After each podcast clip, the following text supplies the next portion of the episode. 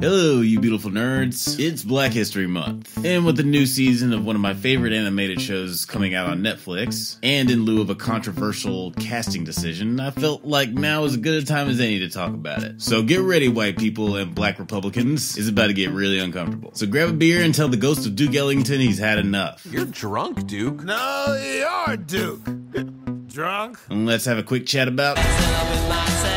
But first, a prelude. In the year of our Lord 2017, an animated series called Big Mouth was created by Nick Kroll and some other white people. I haven't talked about this show before, but I have been obsessed with it ever since its premiere. It's obviously good. I wouldn't be talking about it if it wasn't. Actually, that's that's not true. But what makes it so good? Well, first and foremost, it's fucking hysterical. The writing on the show can be so incredibly smart, real, and touching one moment, and be stupid, irreverent, and disgusting the next. It wonderfully balances the sophomoric humor of a South Park type show with the thoughtfulness of Actually, there aren't any other shows like this. There are a lot of shows that kids watch that are like way too gross and mature for them because when kids get to that preteen age, they really want to hear stories about sex. But they're also kids, so they want like farts and boogers and gross shit. And this show definitely falls into that category. But it's also like quasi educational. Like, I wish I had a show like this when I was a kid because middle school was the fucking devil. And I had no idea what was going on with my brain or my body. This show not only normalizes all those thoughts and feelings, but it also makes them really fucking funny. One of the ways they do this is with these strange creatures that represent the anxieties, neuroses, trauma, and impulses we all have. The hormone monsters, the gratitoad, the depression kitty, the anxiety mosquito, Duke Ellington. You caught me working on a new song that no one will ever hear.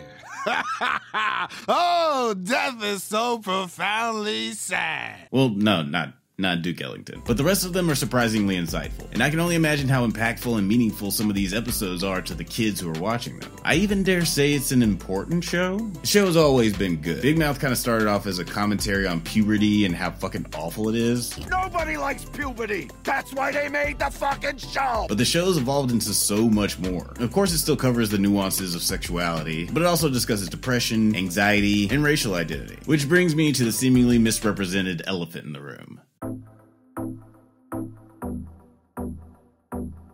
But first, an, uh, another prelude. In the year of our Lord 2020, everything fucking sucked. There were notably a lot of protests against the continued and systemic brutalization of the American black community by police. There were a lot of reactions, and there are still a lot of protests because they keep murdering black people. But there was one specific reaction that was particularly strange. And that reaction was an overwhelming cacophony of white guilt. Every morning I read the news, some white person or company ran by white people would come out and apologize for whatever American history. Then in June, Jenny Slate, voice of the biracial character Missy, resigned from her position on Big Mouth. I have a few feelings about this. Okay, first, this is not what people were marching about last year. We weren't asking for a Vaseline commercial that's serious as a fucking heart attack. We weren't asking for you to change Uncle Ben or Aunt Jemima. It's because I'm a woman, isn't it? What about Uncle Ben? Oh, well, damn it, woman. We just wanted you to stop killing black people. Or at the very least, give a shit when a black person gets murdered. Big Mouth is doing a victory lap because they shed their white guilt last year too. But I want to talk about why this decision doesn't feel great and pose the question why didn't you do this to begin with? It all reminds me of the actor Ed Skrein. A couple of years ago, he was cast as the character in the 2019 reboot of Hellboy. You know that one that nobody nobody saw. But the character he was cast as is Asian in the source material. So in 2017, Skrein quit Hellboy because you know He's not Asian. I really thought that this was an admirable decision. Ed Skrein isn't fucking Chris Evans. I'm sure big budget superhero films don't just fall in this dude's lap. The fact that he had the integrity to turn down the role is great, but it's not a decision he should have to make. The people in charge of the movie or the show should be making those decisions, and they should be the ones who should be taking representation into account. Not really saying Jenny Slate should or shouldn't have quit. I just think that Big Mouth should have cast a black person in the first place. Again, why didn't you do this to begin with? I understand Jenny's reasoning behind her decision. Black roles should go to black people because why should a job that could have gone to a black person go to a white person? Black people are systemically disenfranchised, so it feels like a long list of clubs white people have been keeping black Americans out of. On top of that, it may feel disingenuous to some audience members to know that stories about a black character's culture is being told by white people through the voice of a white person. That being said, though,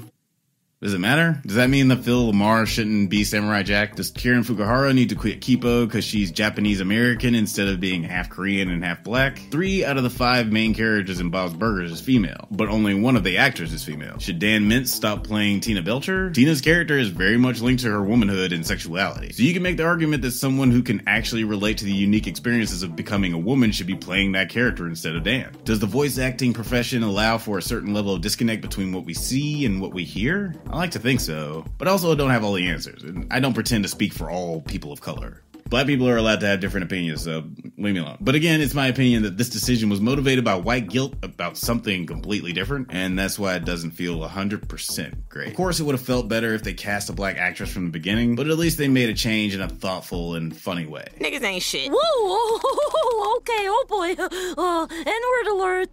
Girl. N-word? Man, that's some shit her mom taught her. Yeah, she says you're never supposed to say that word. She can't say it because she's of the Caucasian persuasion. So, one more time, with feeling, why didn't you do this to begin with? And the answer is simple. They didn't think about it. They didn't think about it because they didn't care. I do agree that there should be a reasonable disconnect between voice actor and character when it comes to animation, but it's very telling when people in charge don't think to even hire people of color until they're afraid we might get mad. Like, I don't want them to hire black people because it looks better, I want them to want to hire black people. Apparently, that's a lot to ask. I'm gonna get pretty obnoxious with the black content this month, so just be aware of that. It's like Christmas for me, except instead of giving people presents, I make my white friends uncomfortable even though they haven't done anything to me. I've been getting quite a few new subscribers lately, and I can't express how much I appreciate you guys. I mean, other than to say, I a- appreciate you guys. So, yeah, I, I, appreciate you guys. Did I, did I say that too many times? I feel like I said that too many times. Anyway, have a wonderful rest of your Black History Month, and may the force be with you.